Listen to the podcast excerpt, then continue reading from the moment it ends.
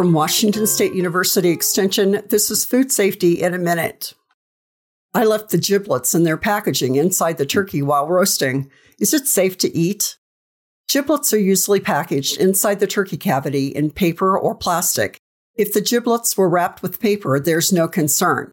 They're safe if you fully cooked your turkey to 165 degrees Fahrenheit, as measured with a food thermometer. If packaged in plastic and the bag has been altered in any way or appears melted, do not eat the giblets or the turkey. There may be harmful chemicals in the meat.